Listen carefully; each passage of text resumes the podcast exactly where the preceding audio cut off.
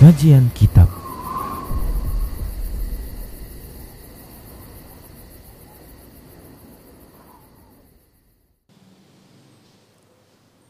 Bismillah, Assalamualaikum warahmatullahi wabarakatuh. Innal hamdalillah nahmaduhu wa nasta'inuhu wa nastaghfiruh. Wa na'udzu billahi min shururi anfusina wa min sayyiati a'malina من يهده الله فلا مضل له ومن يضلله فلا هادي له واشهد ان لا اله الا الله وحده لا شريك له واشهد ان محمدا عبده ورسوله صلى الله عليه وسلم قال الله تبارك وتعالى يا ايها الذين امنوا اتقوا الله حق تقاته ولا تموتن الا وانتم مسلمون يا أيها الناس اتقوا ربكم الذي خلقكم من نفس واحدة وخلق منها زوجها وبث منهما رجالا كثيرا ونساء واتقوا الله الذي تساءلون به والأرحام إن الله كان عليكم رقيبا يا أيها الذين آمنوا اتقوا الله وقولوا قولا سديدا يصلح لكم أعمالكم ويغفر لكم ذنوبكم. ومن يطع الله ورسوله فقد فاز فوزا عظيما أما بعد. فإن أصدق الحديث كتاب الله وخير الهدى هدى رسول الله صلى الله عليه وسلم. وشر الأمور محدثاتها وكل محدثة بدعة وكل بدعة ضلالة وكل ضلالة في النار Alhamdulillah para hamba Allah rahimani wa rahimakumullah kita bersyukur kepada Allah Subhanahu wa taala atas semua nikmat yang Allah Subhanahu wa taala berikan Salawat dan salam kita ucapkan untuk Nabi kita Muhammad sallallahu alaihi wasallam. Para pemirsa Rosyad TV dan para pendengar radio dan mengaji di mana saja Anda berada, a'azzani Allah wa iyyakum jami'a. Kita masih membahas di dalam pembahasan akidah tauhid dalam bab perkara-perkara yang bisa mengurangi tauhid, mengurangi keimanan, mengurangi keislaman. Dalam fasal sarana-sarana yang bisa menghantarkan kepada syirik akbar. Kita telah membahas berbagai sebab faktor sarana penghantar yang bisa menghantarkan seorang kepada syirik akbar di antaranya adalah sikap yang berlebihan kepada orang-orang soleh. Dan ini telah kita bahas. Begitu juga ngalap berkah, tabarruk, mengambil keberkahan, mencari keberkahan yang dilarang. Dan ini sudah kita bahas berserta dengan rinciannya yang begitu panjang. Dan berikutnya kita akan menyebutkan sarana berikutnya atau faktor sebab berikutnya yang bisa menghantarkan seseorang itu kepada syirik akbar adalah meninggikan kuburan.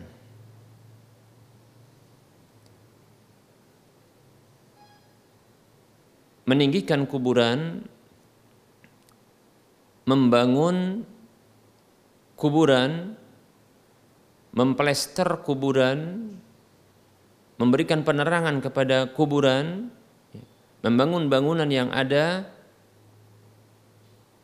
di sekitar kuburan dan beribadah di sisi kuburan. Dengan maksud beribadah kepada Allah Subhanahu wa taala. Semuanya ini para muslim rahimani warahmatullah adalah perkara-perkara yang dilarang. Dan banyak hadis yang datang tentang larangan apa yang telah kita sebutkan ini. Baik para muslim rahimani wa rahimakumullah. Kita akan sebutkan dalil-dalil hadis yaitu ucapan Nabi Shallallahu alaihi wasallam terkait dengan larangan-larangan apa yang telah kita sebutkan ini yang ia menjadi sarana yang hal itu menjadi sarana untuk menghantarkan kepada syirik akbar.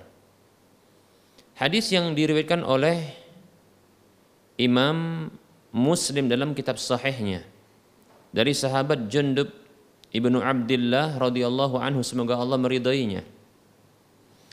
Ia mengatakan sami'tu Rasulullah sallallahu alaihi wasallam qabla an yamuta bi khamsin. Aku mendengar Rasulullah sallallahu alaihi wasallam beliau bersabda lima hari sebelum wafatnya beliau. Wahwa yaqulu dan beliau bersabda Ala wa inna man kana qablakum kanu yattakhiduna qubur anbiya'ihim wa salihihim masajida. Inni anhaakum an zalika. Rawahu Muslim. Kata Nabi sallallahu alaihi wasallam, aku meneng kata Nabi sallallahu alaihi wasallam, ketahuilah sesungguhnya orang-orang sebelum kalian. Berarti umat umat sebelum kita sebelum umatnya Rasulullah Shallallahu Alaihi Wasallam. Mereka dahulu mengambil menjadikan kuburan para nabi dan orang-orang soleh mereka itu sebagai tempat ibadah, sebagai masjid. Sesungguhnya aku larang kalian darinya. Lihat. Nabi kita Muhammad Sallallahu Alaihi Wasallam melarang kita untuk menggabungkan antara masjid dengan kuburan, tempat ibadah dengan kuburan. Nah ini jelas tegas gamblang. Bagi yang cinta dengan Nabi Sallallahu Alaihi Wasallam maka dia mestinya memperhatikan sabda Nabi Sallallahu Alaihi Wasallam ini. Bagi siapa saja yang menjadikan Nabi Sallallahu Alaihi Wasallam sebagai panutannya, maka hendaknya dia mengikuti petunjuk nabinya ini sallallahu alaihi wasallam. Siapa saja yang menginginkan masuk surga bersama beliau, maka hendaknya dia ikuti petuah Nabi sallallahu alaihi wasallam ini. Jangan satukan, jangan gabungkan kuburan dengan tempat ibadah. Dan jangan jadikan kuburan sebagai tempat beribadah pula. Dan jangan pula beribadah di kuburan. Baik para muslim rahimani wa rahimakumullah, sabda Nabi berikutnya sallallahu alaihi wasallam. Ini bukan perkataan saya, saya cuma menyampaikan. Ini Nabi kita tercinta. Muhammad sallallahu alaihi wasallam yang bersabda,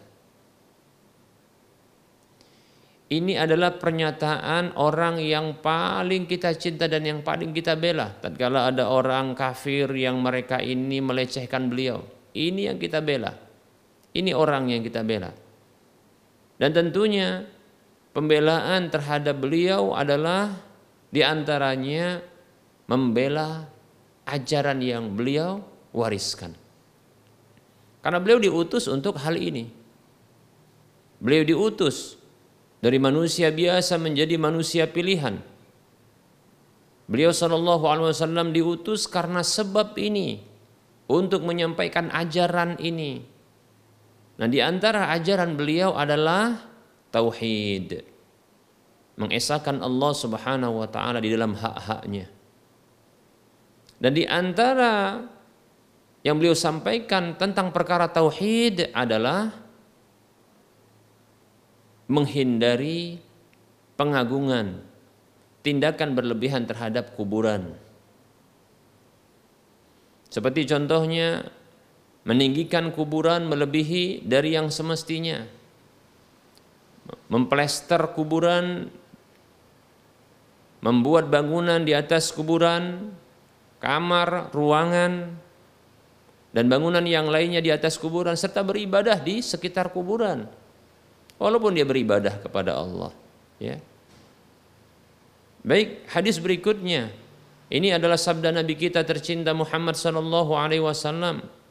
Hadis dari Abdullah bin Mas'ud radhiyallahu anhu. Dari Nabi sallallahu alaihi wasallam beliau bersabda Inna min syirarin nasi man tudrikuhu sa'atu wa hum ahya'u man yattakhidul qubura masajida. Kata Nabi Shallallahu alaihi wasallam, sesungguhnya termasuk manusia terjelek, sesungguhnya termasuk manusia terburuk adalah orang yang menemui mendapati hari kiamat yaitu hari kiamat itu mendatangi dia. Dalam kondisi kiamat ya wahum ahya'u mereka itu dalam kondisi hidup. Itu adalah orang terburuk. Tentu tidak mungkin Allah Subhanahu wa taala menghancurkan alam ini dalam kondisi ada orang-orang yang baik yang masih mengingat Allah Subhanahu wa taala yang masih beribadah kepada Allah Subhanahu wa taala. Ya tentunya adalah orang-orang yang buruk yang mengalami kejadian yang luar biasa seperti ini, kehancuran alam semesta. Demikian pula termasuk orang buruk adalah orang yang terburuk bahkan bukan hanya buruk tapi terburuk.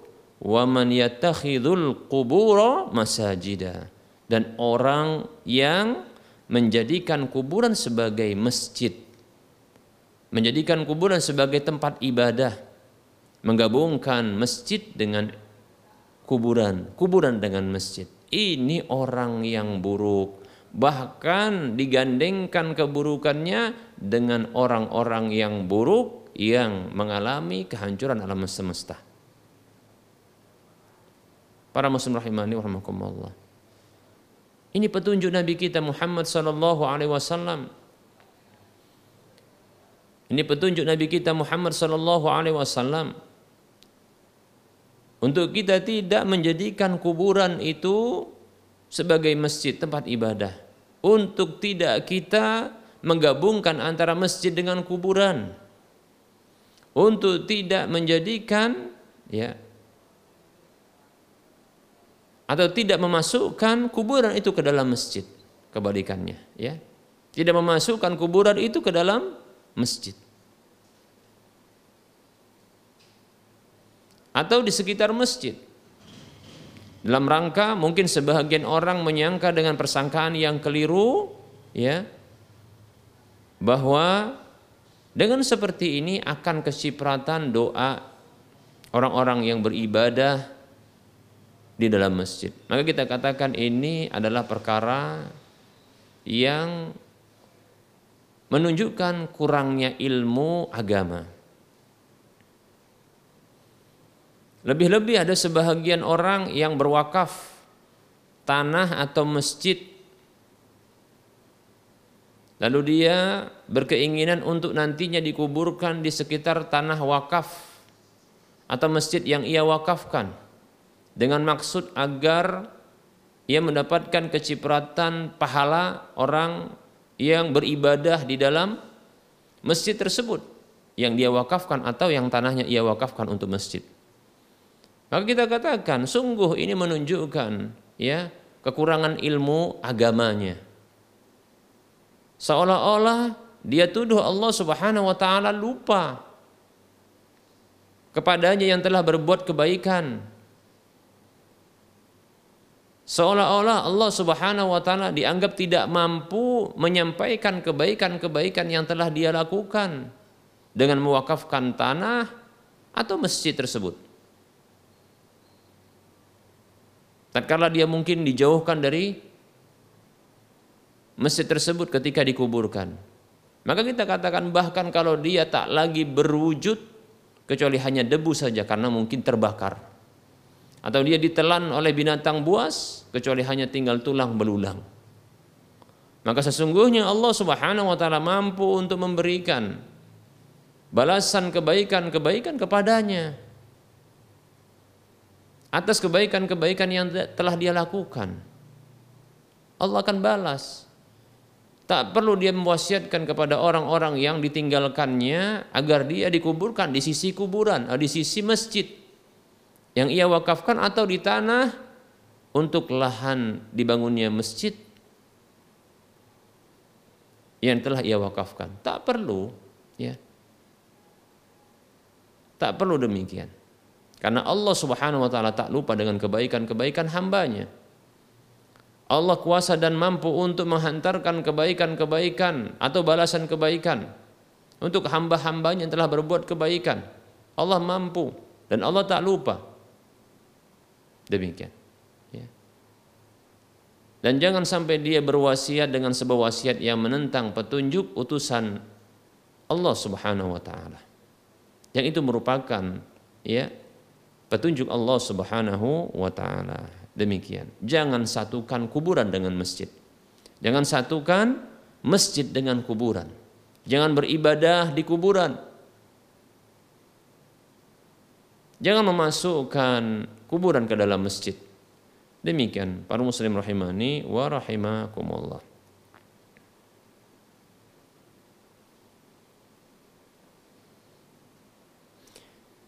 Baik para muslim rahimani wa rahimakumullah berikutnya ada hadis Hadis Nabi Shallallahu Alaihi Wasallam yaitu hadis yang diriwayatkan dari Ummul Mukminin Aisyah radhiyallahu anha dan Ibnu Abbas radhiyallahu anhuma. Yang keduanya mengatakan, tatkala turun kepada Nabi Shallallahu Alaihi Wasallam wahyu maka Rasulullah Shallallahu Alaihi Wasallam menutupkan kain pada wajah beliau. Tatkala telah selesai turunnya wahyu tersebut kepada beliau, maka beliau menyingkapkan penutup wajah itu dari wajah beliau. Lalu beliau sallallahu alaihi wasallam bersabda dalam kondisi beliau yang seperti itu. Beliau mengatakan, La'natullahi 'alal yahudi wan nasara ittakhadhu qubur anbiya'ihim masajida. Kutukan Allah Subhanahu wa taala berlaku kepada Yahudi dan Nasrani, mereka telah menjadikan kuburan nabi-nabi mereka sebagai masjid. Kuburan orang-orang soleh mereka sebagai masjid. Perhatikan para muslim rahimani wa rahimakumullah. Rasulullah Shallallahu alaihi wasallam memberikan ya kewaspadaan, pewaspadaan kepada umatnya dengan semisal apa yang dilakukan oleh mereka ini yaitu ahlul kitab Yahudi dan Nasrani. Sampai-sampai Aisyah radhiyallahu anha mengatakan walaula dzalika la, ubriza qabruhu ghaira annahu khasya an yattakhidha an yuttakhadha masjidan kalaulah tidak demikian kalaulah tidak demikian ada ungkapan Nabi seperti ini ada peringatan Nabi ada kehati-hatian Nabi Wasallam tentulah akan dibangun ditinggikan kuburan Nabi Wasallam hanya saja beliau khawatir ya kuburan beliau itu dijadikan masjid demikian. Hadis riwayat Bukhari dan Muslim. Hadis riwayat Bukhari dan Muslim. Imam Bukhari meriwayatkan dalam kitab sahihnya dengan nomor urut hadis 435 demikian pula di 436-nya. Demikian pula Imam Muslim menyebutkan hadis tersebut dalam kitab sahihnya di nomor urut hadis 5 529 dan 531. Al-Hafidh Ibnu Hajar Al-Asqalani yang bermadhab Syafi'i ini adalah seorang ulama kenamaan. Beliau menyatakan dalam kitab Fathul Bari yaitu kitab penjelasan terhadap kitab Sahih Bukhari tentang bab ma yukrahu min ittikhadil masajidi alal kuburi sesuatu yang dibenci. Menjadikan masjid itu berada di atas kuburan. Min kitabil janaiz dari kitab penyelenggaraan jenazah. Di juz yang ketiga di halaman yang ke-200 ketika beliau memberikan pernyataan terhadap ungkapan Aisyah radhiyallahu anha yang mengatakan walau dzalika la ubriza qabruhu. Andaikan tidaklah demikian tidak ada sabda Nabi sallallahu alaihi wasallam tidak ada pewaspadaan pewas pewaspadaan Nabi sallallahu alaihi wasallam ini tentulah akan ditinggikan kuburan Nabi Shallallahu Alaihi Wasallam. Berkata Ibnu Hajar Al Hafid Ibnu Hajar Al Asqalani yang bermadhab Syafi'i, semoga Allah merahmati beliau.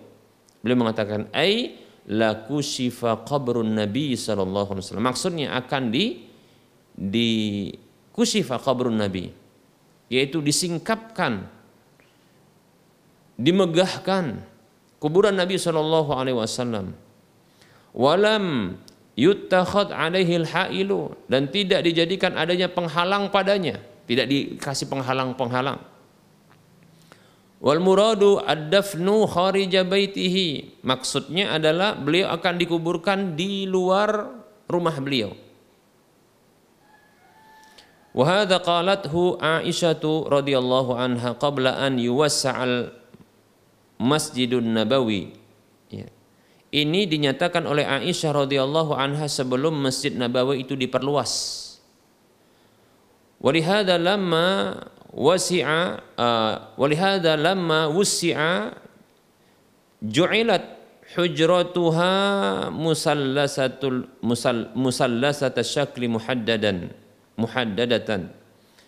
Oleh karena itu tatkala masjid ini diperluas, masjid Nabi diperluas, maka dijadikanlah kamar Nabi, kamar Aisyah radhiyallahu anha itu itu ada bentuknya bentuk sepertiga yang dibatasi.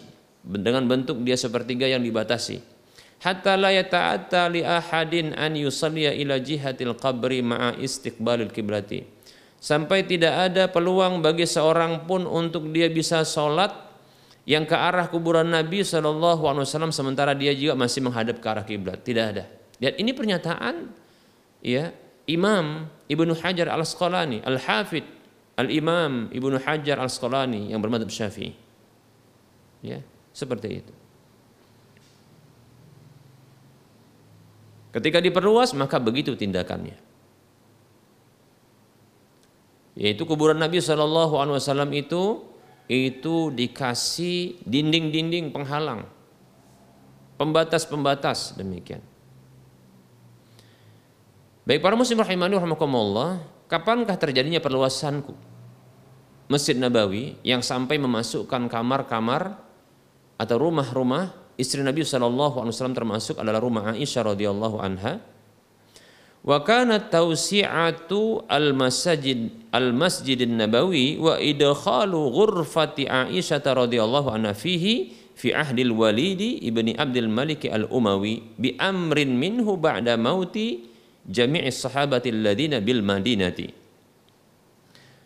Dahulu terjadinya perluasan Masjid Nabawi dan memasukkan kuburan Aisyah radhiyallahu anha itu ke dalam masjid tersebut itu terjadi di masa kekhilafahannya Al-Walid ibnu Abdi, ibnu Abdul Malik Al-Umawi dari Bani Umayyah. Berdasarkan perintah darinya setelah wafatnya sejumlah besar dari para sahabat radhiyallahu anhum yang berada di Madinah. Lama ihtaju ila tausiatihi tatkala mereka ini butuh untuk memperluas masjid tersebut. Mungkin karena jumlah masyarakat yang berdomisili di Madinah begitu banyak, yang pindah ke Madinah juga semakin banyak, karena semakin banyak pula orang-orang yang masuk Islam, ya, sehingga Masjid Nabi SAW tidak bisa menampung jumlah manusia yang begitu banyak untuk sholat di dalamnya sehingga butuh diperluas. Wa kanat hujuratu azwajin Nabi SAW bijani bil masjidi. Sementara kamar-kamar atau rumah-rumah istri-istri Nabi Shallallahu Alaihi Wasallam dahulu, kenapa kok dikatakan ya e, kamar? Padahal itu adalah rumah. Begitulah sederhananya rumah Nabi Shallallahu Alaihi Wasallam. Ya. Sederhananya Nabi Shallallahu Alaihi Wasallam ini menunjukkan kesederhanaan Nabi. Sampai-sampai rumah beliau itu ya itu disebut dengan kamar hujrat. Karena memang dia kamar tak banyak ruangannya demikian. Ya. Kalau berdiri bagian atapnya bisa dijangkau oleh tangan demikian. Tidak begitu luas Demikian para muslim rahimani warahmatullah ya, sederhana Nabi kita ini Muhammad sallallahu alaihi wasallam. Sementara kamar-kamar istri Nabi sallallahu alaihi wasallam maksudnya adalah rumah-rumah istri Nabi sallallahu alaihi wasallam itu ada di sisi Masjid Nabawi. Fasturiyat wa dummat ilal masjidi. Akhirnya dibelilah rumah eh, kamar-kamar tersebut, rumah tersebut. Karena sudah wafat. Dibeli kemudian digabungkan di masjid, digabungkan ke masjid. Wa minha hujratu Aisyah radhiyallahu anha allati fiha qabru khairil bariyati Muhammadin sallallahu alaihi wasallam. Di antaranya adalah kuburan di antaranya adalah rumah Aisyah radhiyallahu anha yang padanya terdapat kuburan manusia terbaik yaitu Nabi kita Muhammad sallallahu alaihi wasallam. Fa'u'ida bina'ul hujrati wa ju'ilat musallasatan. Likaila tastaqbila likaila tustaqbala inda salati kama sabaqa. Ya. Maka kembalilah setelah dimasukkan ke dalam masjid ini itu tentunya ya ini atas dasar perintah tadi Walid ibnu Abdul Malik.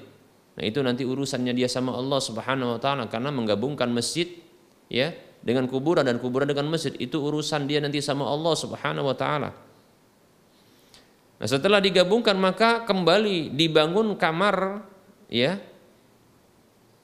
tersebut dan dijadikan dia bentuknya ya bentuk sepertiga.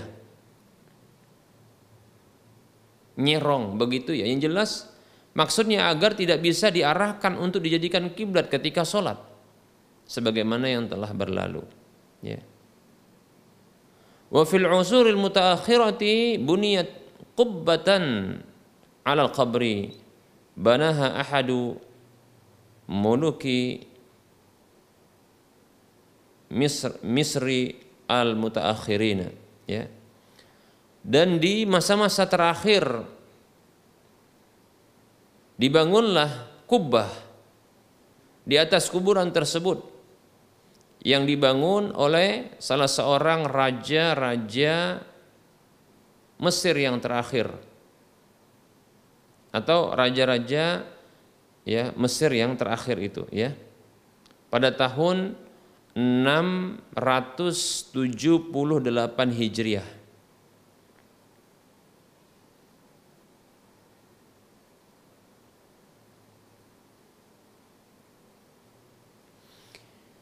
Berkata seorang ulama Yaman, Muhammad ibnu Ismail al-As-San'ani di akhir dari kitab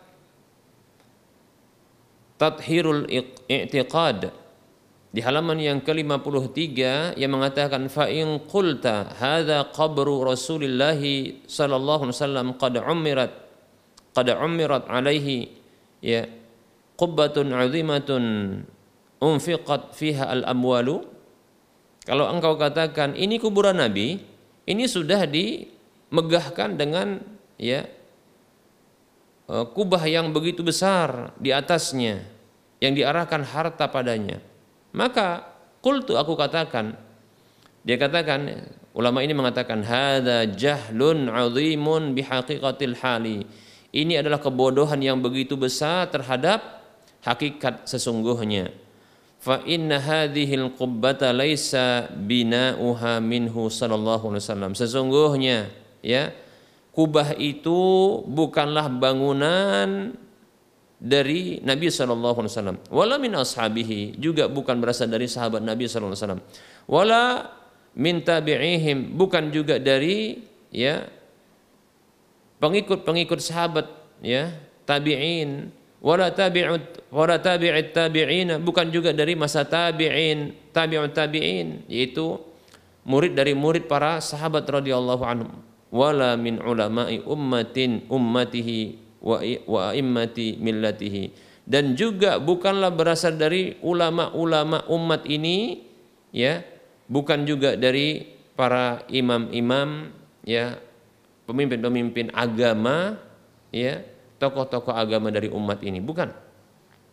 bal hadhihi al-qubbatu al-ma'mulatu ala qabrihi sallallahu wasallam min abniyati ba'di muluki Misr al-mutaakhirina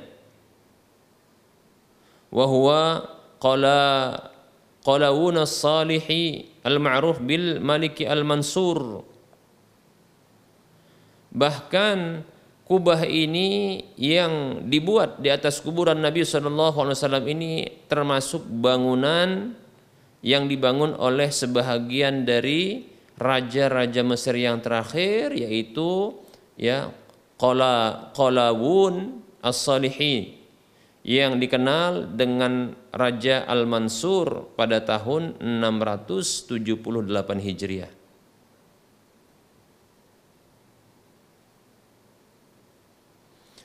Beliau menyebutkan dalam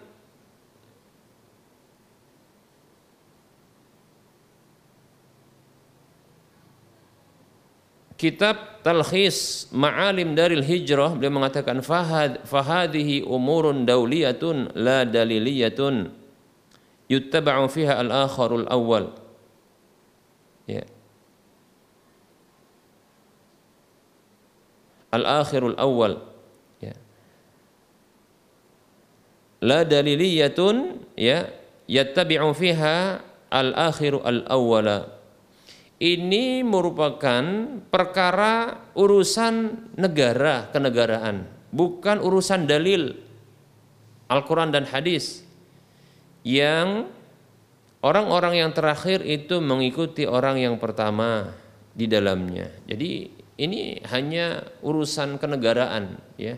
Karena mungkin merasa punya dana besar, maka pemerintah ketika itu ya membangun kubah. Dan ini merupakan bentuk kebodohan sudah disebutkan. Ini kesalahan. Jadi jangan dijadikan dalil. Itu maksudnya. Nah sebahagian kaum muslimin mereka tidak memahami. Mereka tidak mengerti. Ketika mereka mencoba untuk menggabungkan kuburan dengan masjid, masjid dengan kuburan, mewasiatkan agar kuburan kuburannya nanti ketika dia wafat untuk dimasukkan ke dalam kubu, eh, ke dalam masjidnya atau ke dalam ya tanah masjid yang dia wakafkan. Dan seterusnya atau ustadz-ustadz atau siapa saja yang disebut dengan tokoh-tokoh agama mereka ketika melakukan hal ini mereka beralasan dan berdalilkan dengan Masjid Nabawi yang sekarang ini ini menunjukkan kebodohan yang besar ketidaktahuan yang parah terhadap sejarah demikian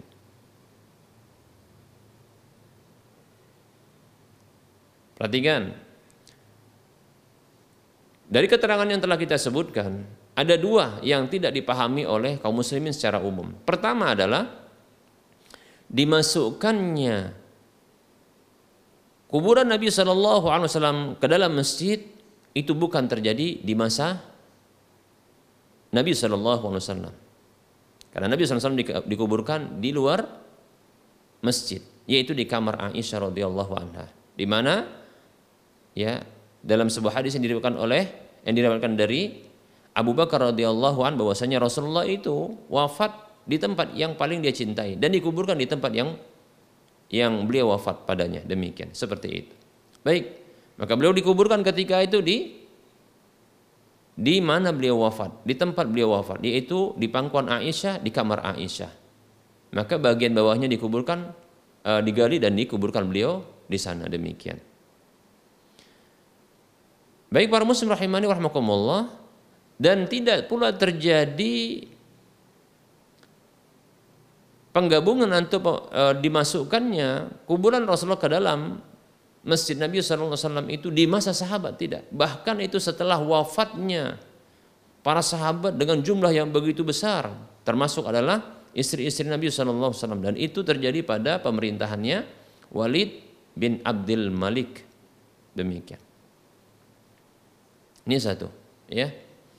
Namun tentunya ulama-ulama ketika itu termasuk ya tidak menyetujui, menentangnya ulama-ulama Islam ketika itu. Ya. Kalau tidak salah termasuk Sa'id bin Musayyib sebagai tokoh ulama di Madinah yang menentang hal tersebut yang tidak menyetujui tindakan pemerintah tersebut. Jadi pemerintah yang bernama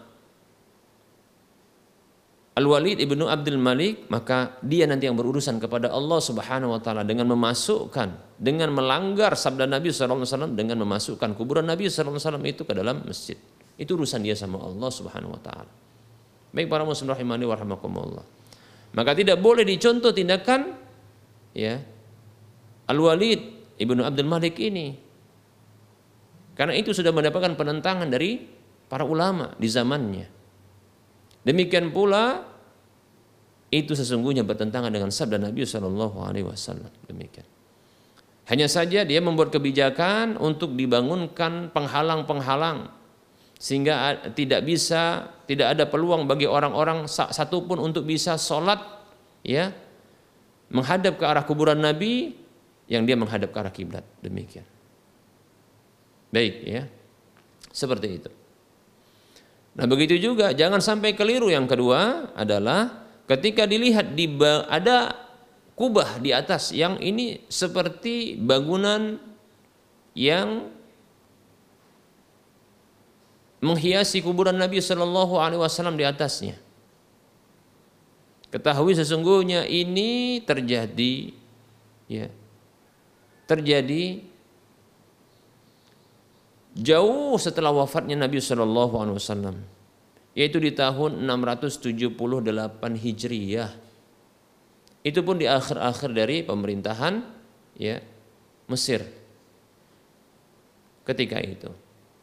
Baik para muslim rahimani warahmatullah tentunya ini tidak ada lagi zaman para sahabat ya jauh sekali. Demikian para muslim rahimani warahmatullah maka ini sebagaimana tadi dinyatakan ya, ini adalah urusan-urusan kenegaraan. Dan itu bukanlah dalil.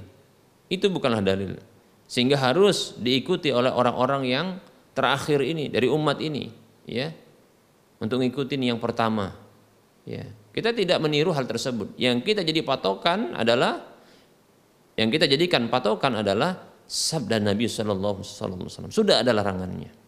Dan tindakan itu bukan dari Nabi SAW, bukan juga dari sahabat, bukan juga dari tabi'in, bukan juga dari tabi'ut tabi'in, bukan juga dari para ulama-ulama salaf dari umat ini. Ya. Demikian para muslim rahimani wa rahimakumullah.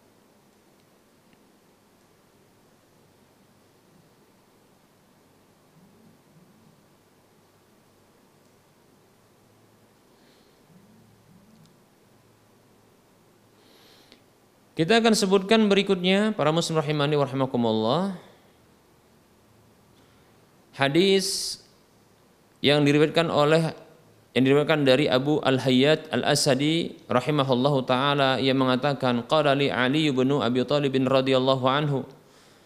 Ali bin Abi Thalib radhiyallahu anhu berkata kepadaku ala ab'asuka ala ma ba'asani ala ma ba'asani alaihi Rasulullah sallallahu alaihi wasallam ya.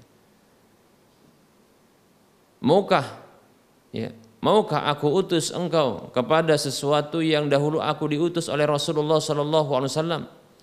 Allah tada'a timsalan illa Thomas tahu wala qabran musyarrafan illa sawaitahu rawahu muslim ya yaitu janganlah kau biarkan satu patung pun kecuali engkau, satu berhala pun kecuali engkau hancurkan.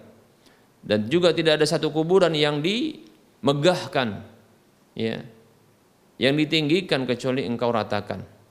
Disisakan dengan sejengkal saja. Hadis riwayat Muslim demikian. Ada juga hadis berikutnya yaitu hadis dari sahabat Jabir bin Abdullah radhiyallahu anhuma yang mengatakan Naha Rasulullah sallallahu alaihi wasallam an yujassasal qabru wa an yuq'ada alaihi wa an yubna alaihi rawahu Muslim. Kata Jabir bin Abdullah radhiyallahu anhu ia mengatakan Rasulullah shallallahu alaihi wasallam melarang kuburan itu di semen atau di plester. Ditinggi diduduki ya di diduduki didud, apa duduk di atasnya dan tidak boleh dibangun padanya demikian hadis riwayat Muslim baik para muslim rahimani warahmatullah hadis-hadis seperti ini ini banyak pendukungnya dari hadis-hadis yang lain. Yang ini diriwayatkan oleh atau dari para sahabat yang sampai ya mencapai derajat mutawatir hadis. Ya.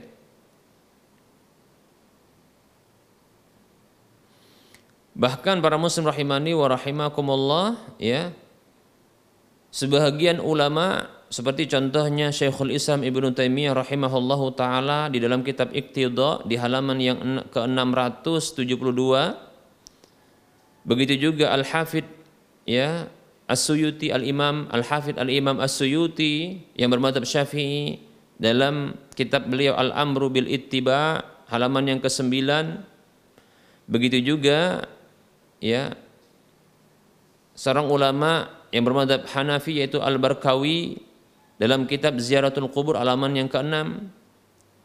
Begitu juga ya seorang ulama yang bernama Abu Abdullah Al-Kin Al-Al-Kitani dalam kitab Nadmul Muta Nabdul Mutanasir min hadisil mutawatir di halaman yang ke atau di nomor yang ke 109 ya menyatakan bahwasanya hadis-hadis tentang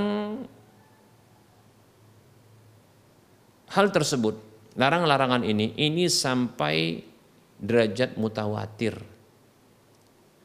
Ya, yaitu banyak sahabat yang meriwayatkannya. Demikian para muslim rahimani wa rahimakumullah. Ya. Nah, oleh karenanya jangan kita melakukan hal seperti ini, yaitu menjadikan kuburan sebagai masjid. Maksudnya adalah membangun masjid di atas kuburan atau memasukkan kuburan ke dalam masjid atau menjadikan kuburan itu sebagai tempat sholat, tempat beribadah, ya. Membaca Al-Quran, maka tidak boleh, tidak boleh. Termasuk adalah melakukan sholat-sholat yang ada sujudnya, ya. Namun dikecualikan adalah sholat jenazah karena Nabi Shallallahu Alaihi Wasallam pernah melakukan sholat jenazah di kuburan. Tapi ingat, di kuburan. Dan maksudnya adalah untuk mendoakan seseorang ya yang beliau belum mensolatkan ketika itu. Bukan menyengaja untuk ya melakukan solat di kuburan. Tapi permasalahannya dikarenakan beliau kecarian. Kisahnya seperti ini. Tatkala ada satu hari Nabi SAW masuk masjid. Beliau kecarian seseorang. Yaitu seorang yang biasa membersihkan Masjid Nabawi. Maka beliau bertanya kepada para sahabat. Maka para sahabat mengkabarkan dia telah wafat beberapa hari. Dia telah wafat. Maka Rasul bertanya kepada mereka, mengapa kalian tidak mengkabarkan kepadaku? Maka mereka pun menyebutkan alasan yang alasan ini terkesan ya mengecilkan urusan tersebut. Kan hanya sekedar penyapu, mungkin begitu ya. Maka Rasulullah SAW yang belum mensolati sahabat tersebut, walaupun dia seorang penyapu kubu, penyapu masjid, orang-orang yang bersih-bersih di masjid, ya, maka beliau bertanya kepada sahabat, tunjukkan kepadaku kuburannya. Akhirnya ditunjukkan Rasulullah datang ke kuburan Baki lalu ditunjukkan kuburan. Maka Rasulullah pun sholat ketika itu di kuburan Baki yaitu sholat jenazah ya. Karena kubur karena jenazahnya sudah dikuburkan. Dan Rasulullah belum mensolati maka beliau melakukan sholat di kuburan ketika itu tapi sholat jenazah sholat yang tidak ada ruku dan sujudnya demikian Adapun sholat yang ada ruku dan sujudnya maka tidak boleh di kuburan atau di masjid yang ada kuburan. Demikian para muslim rahimani wa rahimakumullah. Seperti itu. Baik para muslim rahimani rahimakumullah insyaallah taala pada waktu mendatang kita akan menyebutkan ya beberapa dalil-dalil tentang larangan sholat di kuburan. Ya kemudian eh, sholat ke arah kuburan. Ya. Dan seterusnya dari ibadah-ibadah yang lainnya. Ya insyaallah taala pada waktu mendatang. Kita masuki sesi soal jawab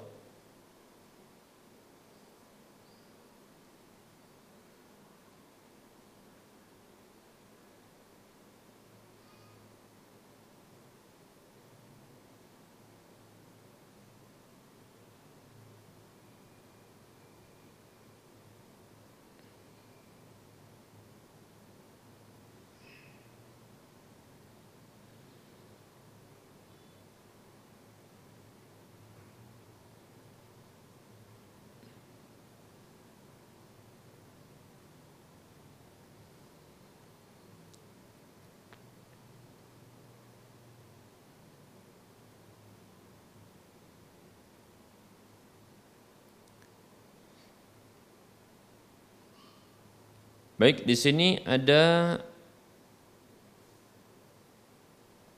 pertanyaan.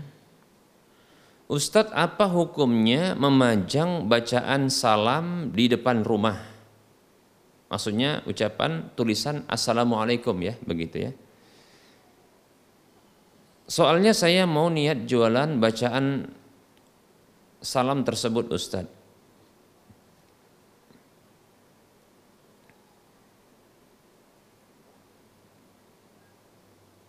Baik, ya. Menjual dan menempelkan atau menempelkan bacaan tulisan Assalamualaikum ini di depan rumah bila diniatkan adalah untuk mengingatkan orang-orang muslim yang hendak masuk rumah baik itu penghuni rumah tersebut atau orang lain yang akan bertamu ke rumah tersebut, maka ini adalah kebaikan. Ini adalah kebaikan. Karena ini merupakan mengingatkan kepada kebaikan. Kata Nabi sallallahu alaihi wasallam, "Man da'a ila hudan kana lahu minal ajri mislu ujuri man tabi'ahu la yanqusu dzalika min aj la yanqusu dzalika min ujurihim syai'a." Siapa saja yang mengajak kepada petunjuk, maka dia mendapatkan kebaikan pahala sebagaimana pahala orang yang mengikutinya tanpa mengurangi pahala orang yang mengikutinya tersebut. Demikian. Ini riwayat Bukhari Muslim. Jadi ini merupakan bentuk kebaikan, tidak masalah kalau niatnya adalah untuk mengingatkan. Begitu juga merupakan kebaikan kalau seandainya ya ini menunjukkan penghuni rumahnya adalah seorang muslim mukmin. Sehingga barangkali ya sehingga barangkali ya orang-orang yang mungkin tersasar kesasar kalau bahasa kita ya tersesat di tempat tersebut ya dia tanpa sungkan untuk ya mendekat kepada saudaranya. Mungkin meminta bantuan untuk menunjukkan jalan ya. Atau dia bisa mungkin berbuat kebaikan bahkan kepada orang-orang tersebut ya. Bukan dia minta ya agar diarahkan kebaikan kepadanya tapi malah dia bisa berbuat kebaikan kepada mereka. Demikian seperti itu. Ya.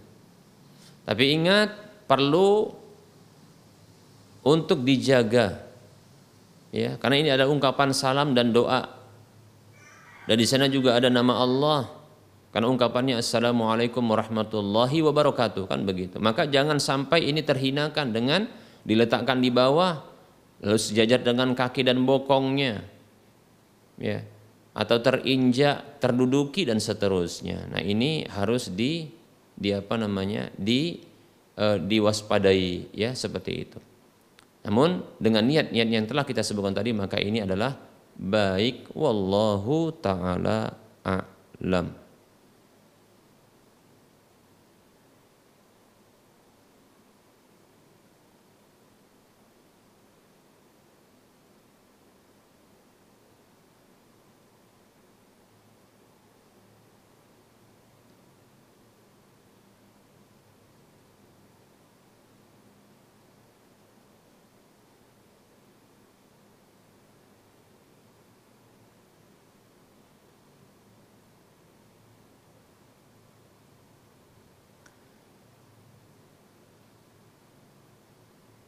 Baik ada pertanyaan dari seorang saudari kita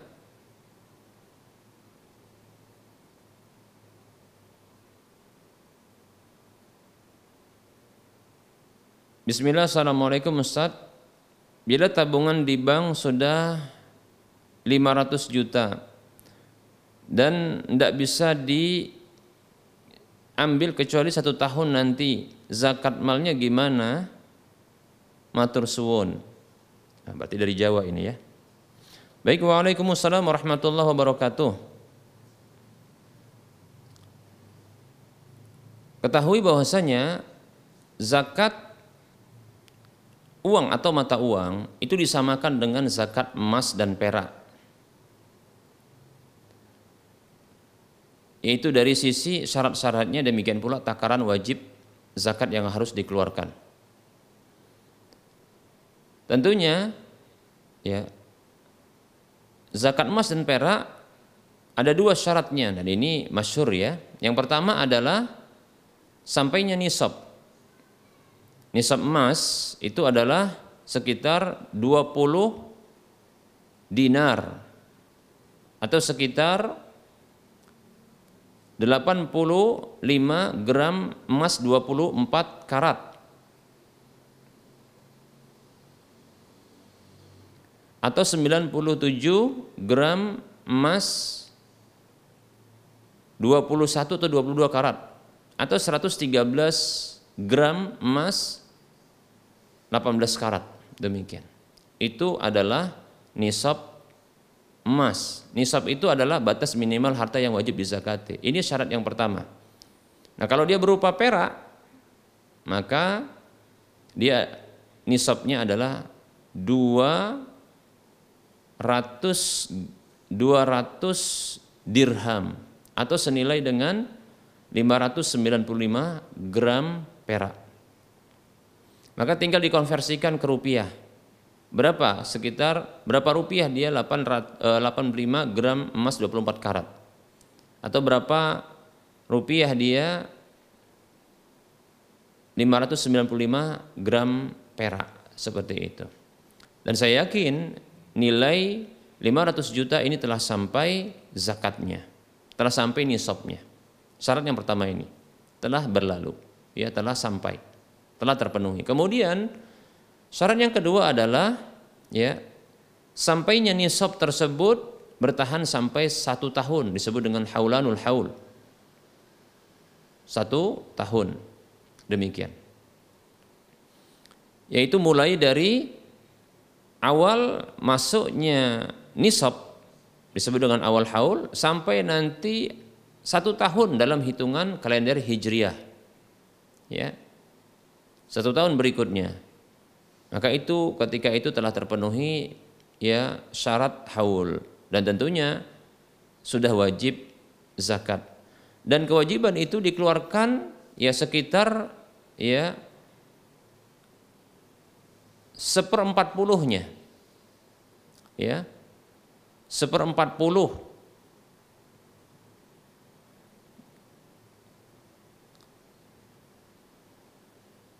Kalau dalam dalam dinar disebutkan setengah dinar.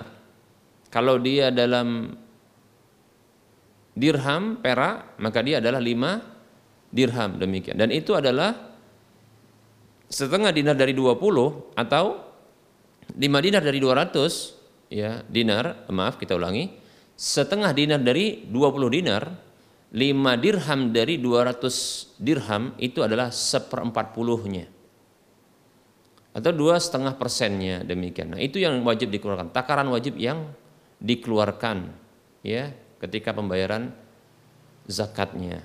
Maka ketika telah sampai satu tahun ya uang 500 juta tersebut maka wajib dikeluarkan seperempat puluhnya atau dua setengah persennya demikian. Dan begitu seterusnya di tahun-tahun berikutnya tidak boleh ditunda ya tidak boleh ditunda demikian. Nah, bila satu tahun belum dikeluarkan maka tahun berikutnya juga harus dikeluarkan, begitu. Ya. Tahun ini belum dikeluarkan maka wajib tetap menjadi hutang. Karena itu adalah kewajiban pada harta. Hak yang menjadi kewajiban bagi bagi harta tersebut. Ya. Seperti itu. Satu tahun belum dikeluarkan, maka tahun berikutnya harus dikeluarkan beserta dengan zakat di tahun itu. Berikutnya seterusnya demikian. Apakah ini akan mengurangi? Ya, secara nominal itu akan berkurang, tapi sesungguhnya Allah Subhanahu wa taala berjanji untuk mengganti. Dalam surah Sabah ayat 39 Allah mengatakan, "Wa ma anfaqtum min syai'in fahuwa yukhlifuh wa huwa khairur raziqin." Apa saja yang kalian infakkan, dari sedikit harta kalian itu. Dan tentunya sedikit karena cuma seperempat puluh dari empat puluh. Sisanya tiga puluh sembilan masih banyak. Fahuwa yukhlifu maka dia Allah itu akan menggantinya. Dan dia adalah sebaik-baik pemberi rezeki. Demikian. Jangan khawatir sesungguhnya tak akan berkurang.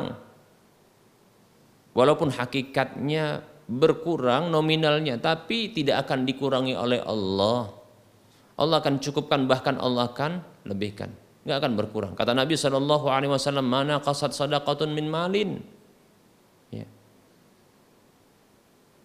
Sedekah itu tidak akan pernah mengurangi harta. Hadis riwayat Muslim. Di antara sedekah adalah sedekah wajib. Di antara sedekah wajib adalah zakat. Demikian, ya. Tidak akan mengurangi harta, bahkan Allah akan tambahkan apa yang Allah Subhanahu wa taala dapatkan dari hambanya Maksudnya adalah apa yang dilakukan oleh seorang hamba, yang dikeluarkan oleh seorang hamba, yang ditujukan untuk Allah Subhanahu wa taala, ikhlas karena Allah. Karena itu kewajiban yang Allah bebankan kepada hamba pada hartanya. Maka sesungguhnya itu di sisi Allah akan Allah kembangkan. Yamhaqullahu riba wa yurbis sadaqat. Allah menghancurkan riba dan menumbuh kembangkan sedekah. Di sisi Allah akan ditumbuh kembangkan. Demikian. Bahkan Allah Subhanahu wa taala akan kembangkan minimal minimalnya 700 kali lipat. Allah Subhanahu wa taala mengatakan dalam surah Al-Baqarah ayat 261 Allah mengatakan Masalul ladina yunfiquna amwalahum fi sabilillahi kamasali habbatin ambatat sab'a sanabila fi kulli sumbulatin mi'atu habbah wallahu yudha'ifu liman yasha' wallahu wasi'un alim. Permisalan orang-orang yang menginfakkan harta mereka di jalan Allah di antaranya orang yang berzakat. Maka itu seperti biji, satu biji yang menumbuhkan tujuh batang dan yang setiap batangnya itu ada seratus biji. Satu, tujuh batang, setiap batang seratus, tujuh ratus. Dan Allah melipat gandakan bagi siapa saja yang Allah kehendaki. Dan Allah maha luas karunianya dan Allah maha mengetahui demikian.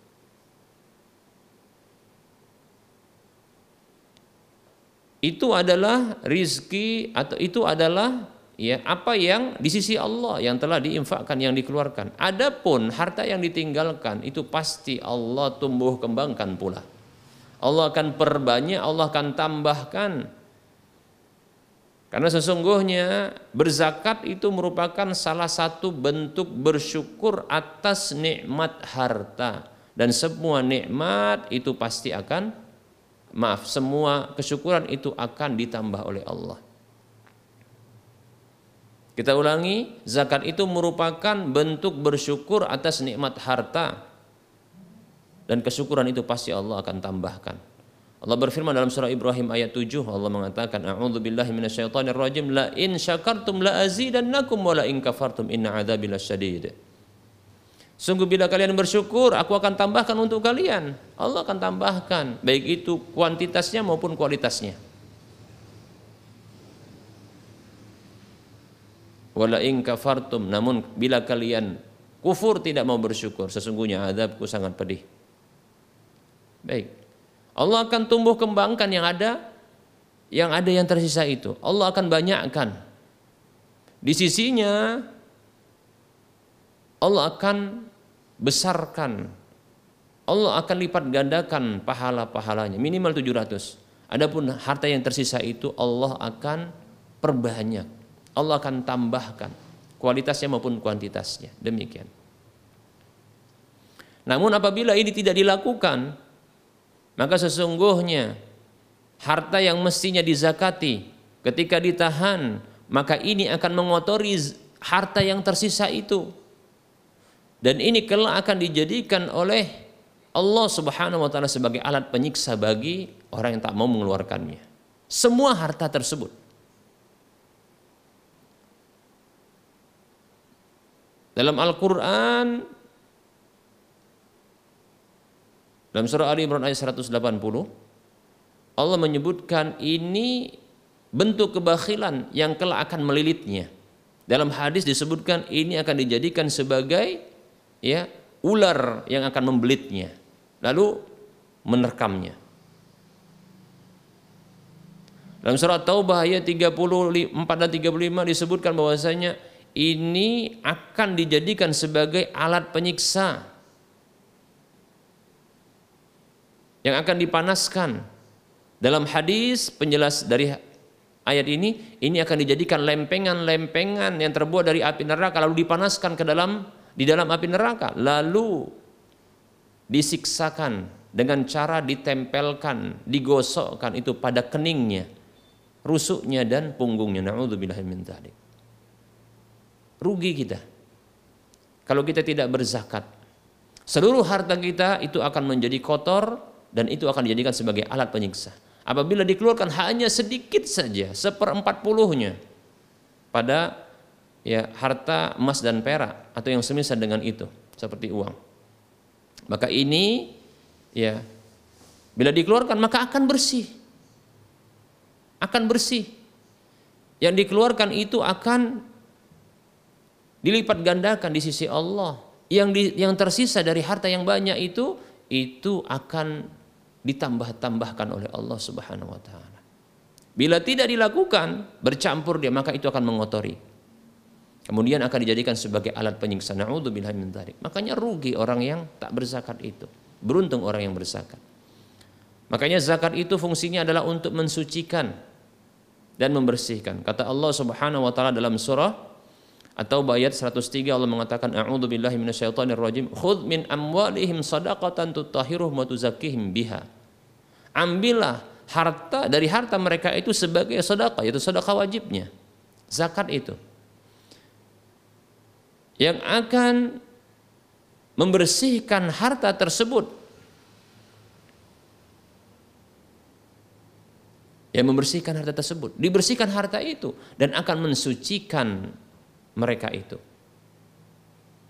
Jadi dibersihkan harta mereka itu dari sesuatu yang bukan haknya, kemudian disucikan jiwa mereka. Dari apa? Dua hal. Yang pertama adalah dari dosa-dosa, yang kemudian yang kedua adalah dari sifat-sifat buruk. Yaitu contohnya kebakhilan, ketamakan dan seterusnya. Baik para muslim rahimahni. Semoga bermanfaat.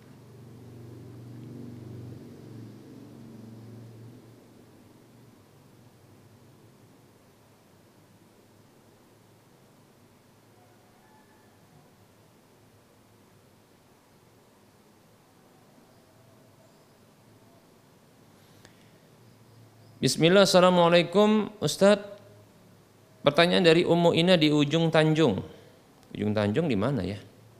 Ya, Barakallahu Fik ya Ummu Ima Ada seorang istri yang selingkuh Na'udzubillah min dhalik Sang suami menggunakan guna-guna atau sejenisnya agar istrinya tidak selingkuh lagi. Sang suami berbuat kesyirikan dengan alasan itu kan untuk kebaikan rumah tangganya. Mohon solusinya Ustaz. Jazakallahu khairan. Waalaikumsalam warahmatullahi wabarakatuh wa anti fajazakillahu khaira. Semoga Allah SWT memberikan kebaikan kepada rumah tangga kita, memberikan kesolehan kepada pasangan hidup kita dan anak keturunan kita. Amin ya rabbal alamin. Baik, kasus yang ditanyakan ini, terima kasih kita ucapkan kepada Ummu Ina yang ada di ujung Tanjung. Semoga juga Allah memberikan kebaikan kepada ya Ummu Inna sekeluarga. Ini merupakan ya kasus ini adalah sebuah kesalahan yang diselesaikan dengan sebuah kesalahan pula yang lebih besar. Ya. Selingkuh sesungguhnya taklah lebih besar dosanya ketimbang kesyirikan. Ya. Seperti itu. Niat baik itu haruslah diiringi dengan cara yang baik. Apakah kita ketika ingin menafkahi anak dan istri kita itu dengan cara mencuri? Bukankah niatnya bagus untuk menafkahi, tapi caranya keliru, itu tidak benar. Apakah ketika kita ingin menafkahi anak yatim karena tidak mendapatkan anak yatim maka kita bunuh ayahnya lalu kita asuh anaknya? Tidak demikian. Ya. Ingat cara itu menentukan baiknya sesuatu yang niatnya sudah bagus. Jadi niat bagus harus disertai dengan cara yang bagus agar sesuatu itu bagus. Niat yang baik harus diiringi dengan cara yang baik agar sesuatu itu menjadi baik. Demikian seperti itu. Ya. Demikian. Istri yang selingkuh, gimana supaya dia tidak selingkuh lagi? Berikan dia pendidikan agama dan itu adalah haknya. Demikian. Kalau diberikan porsi pendidikan agama, pemahaman agama yang benar dan tepat, insya Allah Taala akan menjadi baik. Ya, bukankah Rasulullah mengatakan Sallallahu Alaihi Wasallam, beliau mengatakan, man yuridillahu bihi khairan yufaqihu fiddin, siapa saja yang Allah inginkan kebaikan pada dirinya maka Allah berikan pemahaman agama kepadanya. Artinya pemahaman agama itu akan membuat baiknya seseorang. Demikian. Seperti itu. Itu di antara makna dari hadis ini ya. Berikan pemahaman agama kepada dirinya maka akan menjadi baik. Dan itu haknya dosa bila tidak diberikan. Dan masya Allah bukan hanya dia akan berhenti dari perselingkuhannya bukan hanya dia akan berhenti dari perselingkuhannya ya. Bahkan dia akan menjadikan dirinya menjadi wanita yang salihah yang mengerti tentang kewajiban-kewajiban yang ada di pundaknya dan hak-hak yang ada hak-hak manusia atau orang-orang yang ada di sekitarnya bahkan kepada hak sang pencipta begitu oleh karenanya pelajaran agama pendidikan agama yang cukup porsi agama yang tepat ini akan membuat baiknya ya baiknya seorang manusia bukan hanya seorang sekumpulan manusia bahkan semua manusia. Tahu tidak begitu parahnya ya bangsa Arab dahulu ketika Nabi Wasallam belum diutus. Begitu parah bahkan kita katakan ya tidak ada satu tempat pun yang paling parah ya, ketika diutusnya Nabi Shallallahu Alaihi Wasallam itu kecuali memang adalah sekitar Mekah dan Madinah itu yang tempat yang paling parah. Bagaimana tidak paling parahnya dari sisi keyakinan, masya Allah di situ dulu tempatnya adalah nabi para nabi. Namun ternyata terjadi kesyirikan yang besar di sana. Bagaimana tidak? Rumah Allah Ka'bah itu di sana berisi ratusan berhala yang disembah selain Allah. Padahal sebelumnya di sana bahkan rumah itu didirikan oleh seorang nabi yang bertauhid kepada Allah. Itu dari sisi keyakinan akidah. Dari sisi akhlak, masya Allah luar biasa. Ya, seorang ayah menanam hidup-hidup putri perempuannya. Karena rusaknya ketika itu perilaku manusia. Karena satu wanita ketika itu ya bisa yang dewasa itu bisa didatangi oleh beberapa laki-laki. Dan apabila lahir anak maka mereka akan diundi siapakah ini anak anak yang lahir ini milik siapa. Demikian seperti itu. Saking rusaknya, malu mereka. Mereka sendiri malu tapi tidak bisa memperbaikinya. Seperti itu. Dari sisi keamanan dan pertahanan tidak ada amannya karena mereka ini berteng, ber, berselisih sampai saling bermusuhan, bebuyutan hanya karena urusan yang sepele. Demikian.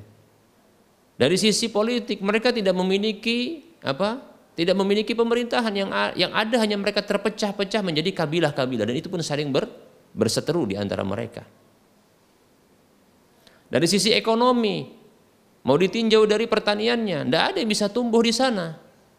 Tidak ada yang bisa tumbuh di sana kecuali hanya beberapa tanaman saja. Di antaranya adalah kurma. Demikian. Dari sisi produksi, apa yang mereka bisa produksi? Kalaupun mereka mampu untuk memproduksi seperti pedang, itu pun dari orang-orang Romawi yang pindah ke sana. Orang bangsa Arab tidak ada.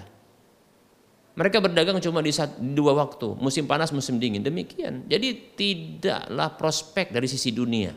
Tidak. Namun ketika inilah makanya Rasulullah diutus kepada mereka. Testimoni Islam, ajaran Islam ini diberlakukan kepada mereka. Berhasil. Berhasil terperbaiki akidahnya, akhlaknya, terus sampai ekonominya terbaiki semua. Sampai saat ini pun demikian ketika mereka menjadikan Islam sebagai ya aturan hidup mereka. Demikian. Menggentarkan dunia. Ya, seperti itu. Ya. Jadi kenapa pula harus dengan cara yang keliru? Berikan ajaran agama kepadanya. Bukankah Allah mengatakan ya ayyuhalladzina amanu qu anfusakum wa ahlikum nara wa quduhan nasu wal hijara dalam surah At-Tahrim ayat 6. Hei orang-orang beriman, jagalah diri kalian, kita dulu kita jaga. Dan keluarga kalian, di antaranya istri dan anak-anak. Dari api neraka yang bahan bakarnya adalah bebatuan dan manusia. Baik para muslim dan muslimat rahimani wa rahimakumullah. Ya. Menjaga diri dan keluarga dari api neraka tidak akan bisa sempurna kecuali dengan mengajarkan apa saja yang bisa menghantarkan ke dalam neraka tersebut dan apa saja yang bisa menghalangi dari neraka tersebut. Itulah agama, belajar agama. Seperti itu. Baik ya. Ajarkan agama. Sama-sama belajar agama, suami belajar agama, ya istri belajar agama, maka yang akan didapatkan adalah kebaikan insya Allah taala. Itu dijamin dan sudah terbukti. Ya, Bahkan yang terbukti itu bukan hanya satu orang, bahkan sebuah generasi. Yang penghulu yang membawanya itu adalah Rasulullah Shallallahu Alaihi Wasallam di tempat yang paling parah terpuruk, ya, bangsa Arab di tempat yang paling parah, ya demikian. Baik para muslim rahimani rahimakumullah. Semoga bermanfaat.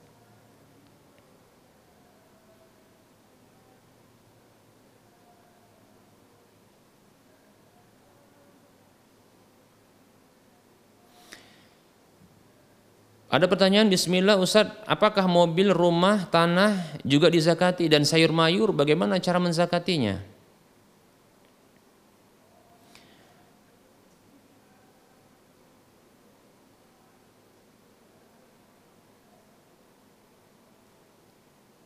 Baik ya. Rumah, mobil, tanah begitu juga sayur mayur apabila tidak diperjualbelikan hanya untuk dikonsumsi sendiri. Ya.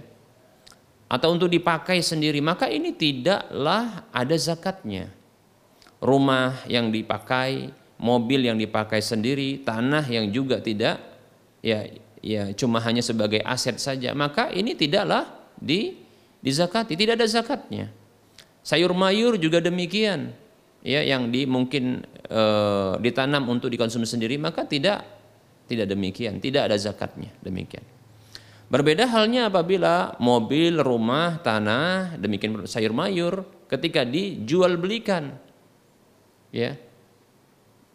Mungkin e, kalau sayur mayur contohnya ini membuka kebun sayur mayur yang ini kemudian hasilnya dijual belikan. Maka di sini para muslim rahimani wa rahimakumullah, para ulama berbeda pendapat Adakah zakat perniagaan ataukah tidak? Adakah kewajiban zakat perniagaan ataukah tidak? Adakah zakat pada perniagaan itu ataukah tidak? Nah, di sini ada perbedaan pendapat. Saya condong kepada pendapat yang mengatakan ada kewajiban zakat pada perniagaan karena Umar bin Khattab radhiyallahu anhu memberlakukannya demikian. Sementara kita diperintahkan untuk ya berpegang teguh dengan ya petunjuk dari khulafaur rasyidin alaikum bisunnati wa sunnatil khulafar rasyidin al mahdiyin min ba'di berpegang teguhlah dengan petunjukku dan petunjuk khulafar rasyidin khalifah-khalifah yang lurus dan mendapatkan petunjuk setelahku. Di antaranya adalah Umar bin Khattab radhiyallahu an. Beliau memperlakukan adanya zakat pada perniagaan. Wallahu taala a'lam. Jadi ketika tidak ada ya diniagakan, tidak ada diperjualbelikan, maka tidak ada zakatnya. Ya. Bila dipakai sendiri, dipakai sendiri saja rumah, mobil, tanah, ya, atau tanah tersebut tidak dijual-belikan hanya sebagai aset saja, maka tidak ada zakatnya. Seperti itu. Wallahu taala a'lam.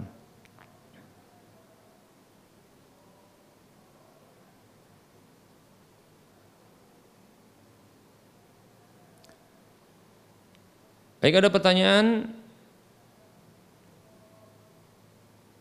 Assalamualaikum dari Ummu Farah di Indramayu.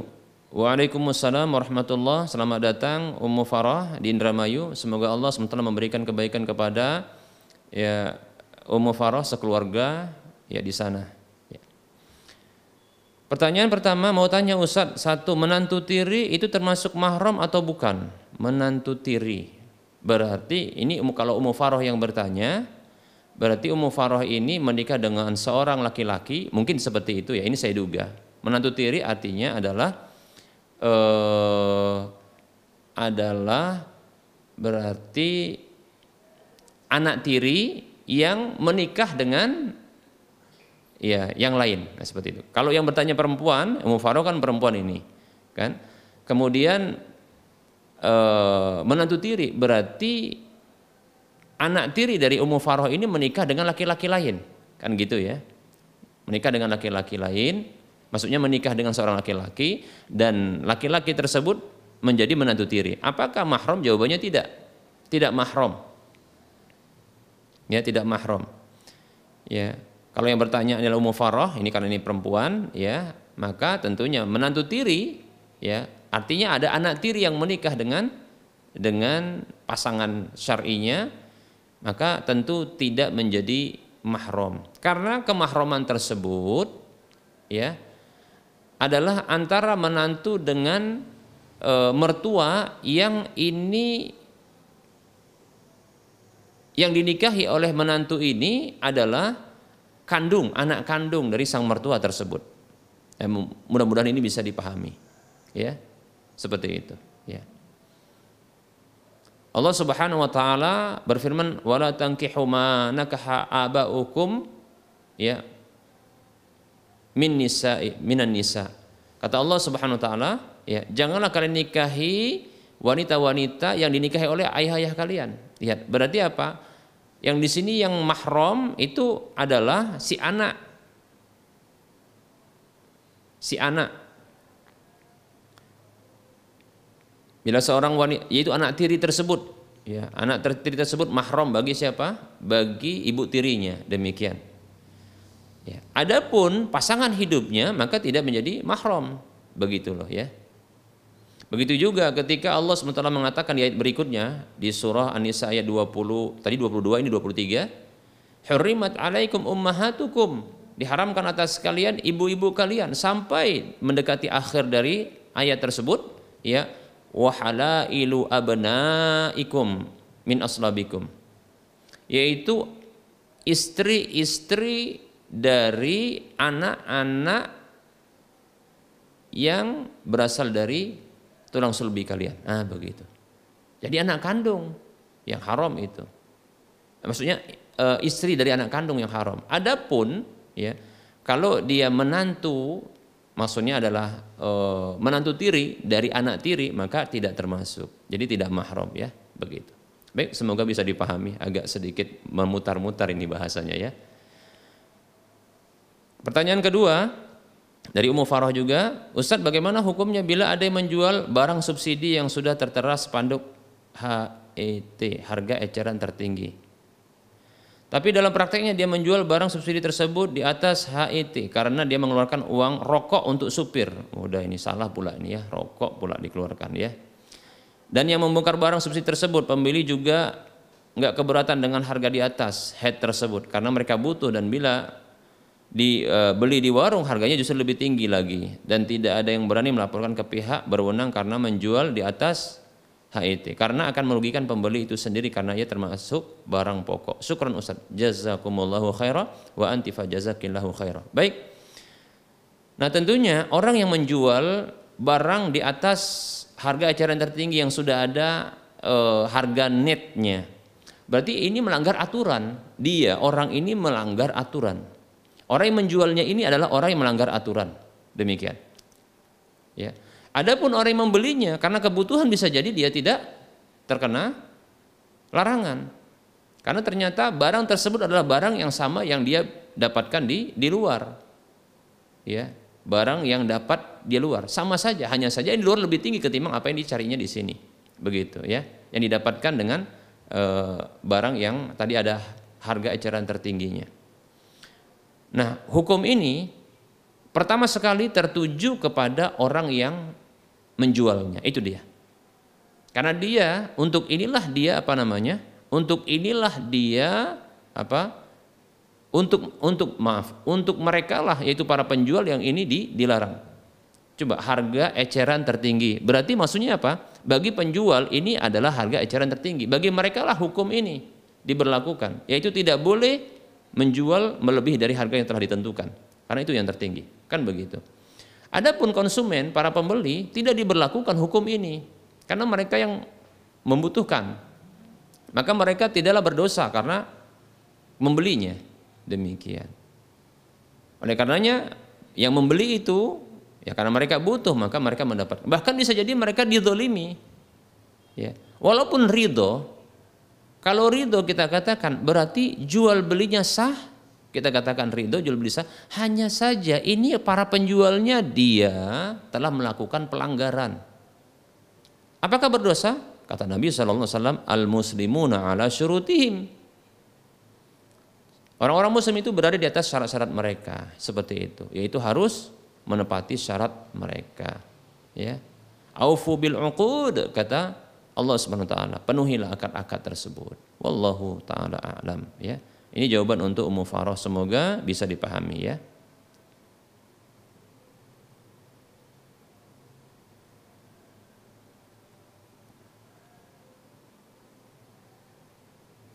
Bismillah Ustaz, apakah emas yang kita pakai sudah mencapai nisab? Apakah setiap tahun harus dizakati? Baik para ulama, mereka berbeda pendapat tentang perhiasan zakat perhiasan, ya. Zakat yang ada pada perhiasan emas dan perak. Ingat ya, selain emas dan perak seperti mungkin zamrud, ya begitu juga mungkin permata berlian itu tidak ada zakatnya walaupun dia perhiasan karena yang dimasukkan dengan di sini zakat perhiasan dan zakat perhiasan emas dan perak namun akan menjadi ada zakatnya zamrud permata berlian itu ketika dijual belikan seperti itu adapun perhiasan berupa emas dan perak yang digunakan ya ini terjadi perbedaan pendapat di kalangan para ulama yang tidak terjadi perbedaan pendapat di kalangan para ulama dan mereka sepakat adalah perhiasan emas dan perak yang disimpan. Ini kesepakatan para ulama ada zakatnya bila terpenuhi syarat yang pernah kita sebutkan eh, tadi yaitu telah sampai nisabnya dan sampai bertahan satu tahun nisab tersebut demikian ya baik para muslim rahimani warahmatullah nah adapun perhiasan emas dan perak yang digunakan, maka terjadi perbedaan pendapat di kalangan para ulama. Ya, saya condong kepada pendapat yang mengatakan adanya wajib zakat pada perhiasan emas dan perak. Ya. Karena ada hadis yang disahihkan atau dihasankan oleh Syekh Al-Albani rahimahullahu taala di mana Aisyah radhiyallahu anha pernah memakai ya perhiasan dari perak ketika itu. Lantas Rasulullah bertanya apa ini? Kata kata Aisyah radhiyallahu anha ya perhiasan yang aku ya eh, menghias diri, diriku untuk anda wahai Rasulullah. Demikian apakah engkau telah keluarkan zakatnya kata Nabi SAW belum ya Rasulullah cukuplah ya eh, hal itu dari api neraka demikian demikian seperti itu ya oleh karenanya ini di antara hadis yang kita sebutkan. Sesungguhnya masih ada beberapa hadis lagi yang mendukung ya hal ini. Jadi saya condong bahwasanya memang zakat eh, perhiasan emas dan perak yang digunakan itu memang ada. Wallahu taala a'lam. Tentunya setiap tahun ya, setiap tahun itu di dikeluarkan ya. Bila terpenuhi dua syaratnya yaitu ya nisabnya yang sudah kita jelaskan tadi ya, yaitu 8, 85 gram ya emas itu nisabnya. Kemudian e, sampai bertahan satu tahun itu syarat yang kedua. Syarat yang pertama tadi nisab, syarat yang kedua adalah bertahan sampai satu tahun demikian dan dikeluarkan dua setengah persennya atau seperempat puluhnya. Wallahu a'lam.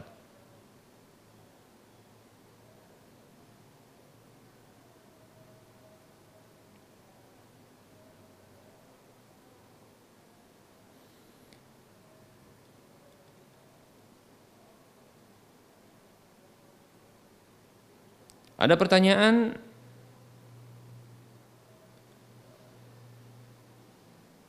Uh, Assalamualaikum Ustaz, saya hamba Allah dari Aceh. Saya menanyakan bagaimana hukumnya bagi wanita yang sudah menopause, apakah boleh keluar dan melakukan safar?